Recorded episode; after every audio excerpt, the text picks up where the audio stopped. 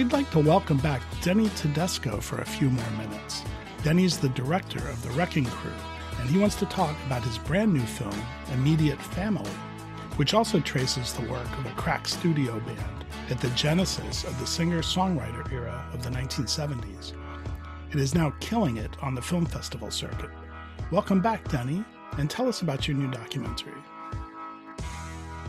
So, Wrecking Crew ended in 2015. It did obviously did really well. Went to Netflix for a few years, went to Hulu, went to HBO Max, went to Tubi, and all of them. Now it's back on Hulu again. Um, it doesn't stop, which is great. It's always finding new audiences, which I always think is not there, but I forget it is there. These I had these producers uh, come to me, um, Greg Richling, Jack Pyatt, and Jonathan Sheldon in 2019. They said they had an idea come up and they said, Would you be interested in doing a documentary on the guys? They have a band called the Immediate Family, but three of them were originally part of this of the section in the 70s. And it was Leland Sklar, Russ Kunkel, Waddy Wachtel, and Danny Kortchmar. I went, Oh yeah, I got that one.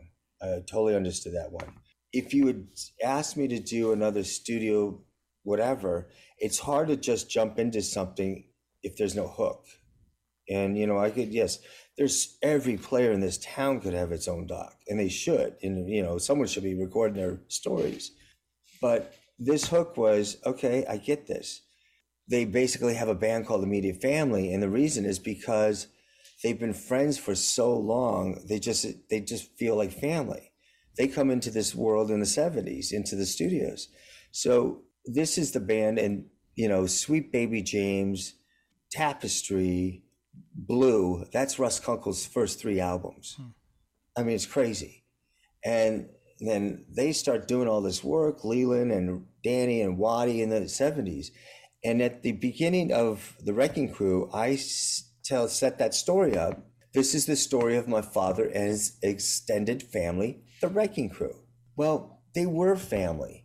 And then I asked Lou Adler, did you make a conscious decision of making a different sound you know when you start doing tapestry? He goes no. He goes you know i wanted i wanted to record carol. She brought her own people and she brought in uh, danny Kortchmar and james taylor. So it made total sense. It's like okay there's a it's laying it up for me. Here we go. Mm. had a meeting with the guys in 2019 and the next they said this is great. And these are all legends to me. I knew leland personally over the years because he was so supportive of the other film. Danny and Waddy and Russ, they're like, you know, you, they're Huge. on every album. Yeah, yeah. You know, that's the difference. My dad and Hal, they never had the album covers. So no one knew about them until later.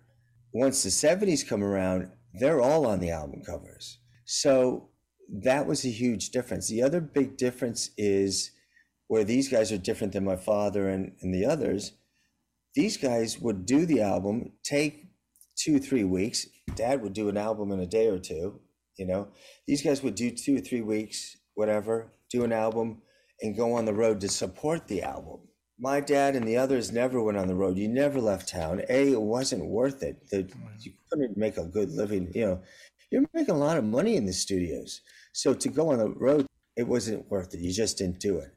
And there's a don't forget there's another seven guys behind you ready to take your seat from that contractor or that producer. You know that's a lot of money you're walking away from. Don't do it. So these guys are at their age where they can do it because they they're just starting out and they just start and then the business blows up again. Another reincarnation of i feel the record business. Radio fm radio's kicking in. They're playing all the songs albums not singles albums you could hear A side and B side sometimes in a whole night. These guys start becoming someone, you know, Leland Sklar's on it, Danny Kortchmar, Kootch, and Waddy. You're seeing them, and now you're seeing them on the road. So you're seeing a personalities of these guys come out, and that's what it basically. That's the change in the business. When I pitched this idea to the guys, the band, they loved it. We said yes. Next day, they called me and said, "We have Carole King ready in three weeks." she said she's in LA, she'll do it. I'm like, oh God. And I didn't have my stuff together. You know, I'm like, I'm talking a story, but I don't know if I really, what's the story like? So I quickly start researching, start going back in time and my albums and stuff. And I have Carole King done. Within a few months, I had Carole King, James Taylor, Linda Ronstadt, Jackson Browne, Phil Collins, Lou Adler, and then I have David Crosby, Keith Richards, Lyle Lovett, Don Henley, wow. Neil Young. It just nailed it. Had all these artists in this film, and I didn't have the guys in the film yet because then COVID hit. And it was like, oh my God, we don't have a film without these guys. And we slowly went out. I just went out by myself with a cameraman and a um, sound man, and we just did it safe, safely and just started building their stories. Um, I'm thrilled about this film. Two reasons. One, I was concerned about did I, A, could I tell that story?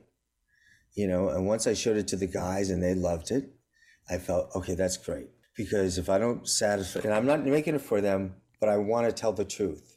Jackson Browne saw it, loved it, and and Carol loved it, and and James loved it if they didn't love it, and Peter Asher loved it, if they didn't love it, they'd be pissed off and tell you. Mm-hmm. I know that I'm good. I'm okay. Now, will the audiences love it? That was my concern. And this last weekend, we showed it at Woodstock, Wichita Tallgrass, and Nashville. And just before we, you and I start recording, and I could say it now because it's not being announced till tomorrow, Woodstock gave us the audience award. Wow. So Congratulations. What I was, thank you. I didn't want to be a one hit wonder because, you know, it goes back to that ego of mine hmm. When I said I didn't want to be part of that film, meaning as I wanted to be the director. Because as soon as I was part of that film, I was the son of the guitar player. No one knew I was actually in film. No one knew I did IMAX films, you know, as a grip or whatever. No one knew I did videos and all that other stuff. Yeah. So it made me feel really good about, okay, we did it we did it as a team. We got this done. I'm sure it's a terrific film, and it does have some echoes in that the music nerds will know Waddy Wachtel and you know some of the other folks, um, but almost everyone will know the music they played on. So, uh, congratulations on the award. Um, where can people go to see uh, where this might be playing at other festivals? Well, the best thing it would for me, everybody do, just like you know, Wrecking Crew. If anybody remembers, I was in festivals in 08, 09. It did not get released till 2015. And because we had to pay off all the licensing for those five years, whatever, no, whatever, six years. And the only way to do it was to start showing it and spreading the word, spreading the word. Every time someone spread the word, it built up energy, it built up something to finally, I paid off all the bills, you know, through different places and donations now we're looking for sponsors, but we'll be okay. But if you go to immediatefamilyfilm.com, you sign up there, you'll be able to see screenings. Hopefully, when this comes out, I'll be able to say we're at the New York Doc Fest in uh, New York in November, and uh, we're in Minneapolis and St. Louis, but all in, in Coronado, it's all listed in our what do you call it on the website please sign up because now the best thing is for me is in I think maybe Steve you've seen it. I do outtakes now of these films, and it is the gold stuff. I feel is I don't want to say it's better than film stuff. Obviously, it's not, but it was just gems that I can't put in a film right. because there's not enough time. Right. And that's where the DVD of Wrecking Crew has six hours of bonus material. If you want to really get deep, go get the DVD uh, but now I'm cutting out outtakes of this film, and it's fun. Uh, well, I look forward to seeing that. Maybe we can have you back. I'd love to. Let's do it. You know, and maybe we get uh, Leland or one of the guys with you. Awesome. Well, listen. Thank you for your time. We've been speaking with Denny Tedesco. Uh, his first film, which you can now see streaming, is The Wrecking Crew. I highly recommend it. And then we just talked about his new film, which you can help him out and uh, check out the website and go to the festivals. Thank you very much, Denny, for your time. Thanks, guys. Steve and Steve, thank you. If you enjoyed this teaser, have a listen to the complete podcast episode on your favorite podcast provider. Please follow, subscribe, and share. And thanks for listening to All Music Podcasts, a member of Pantheon Media.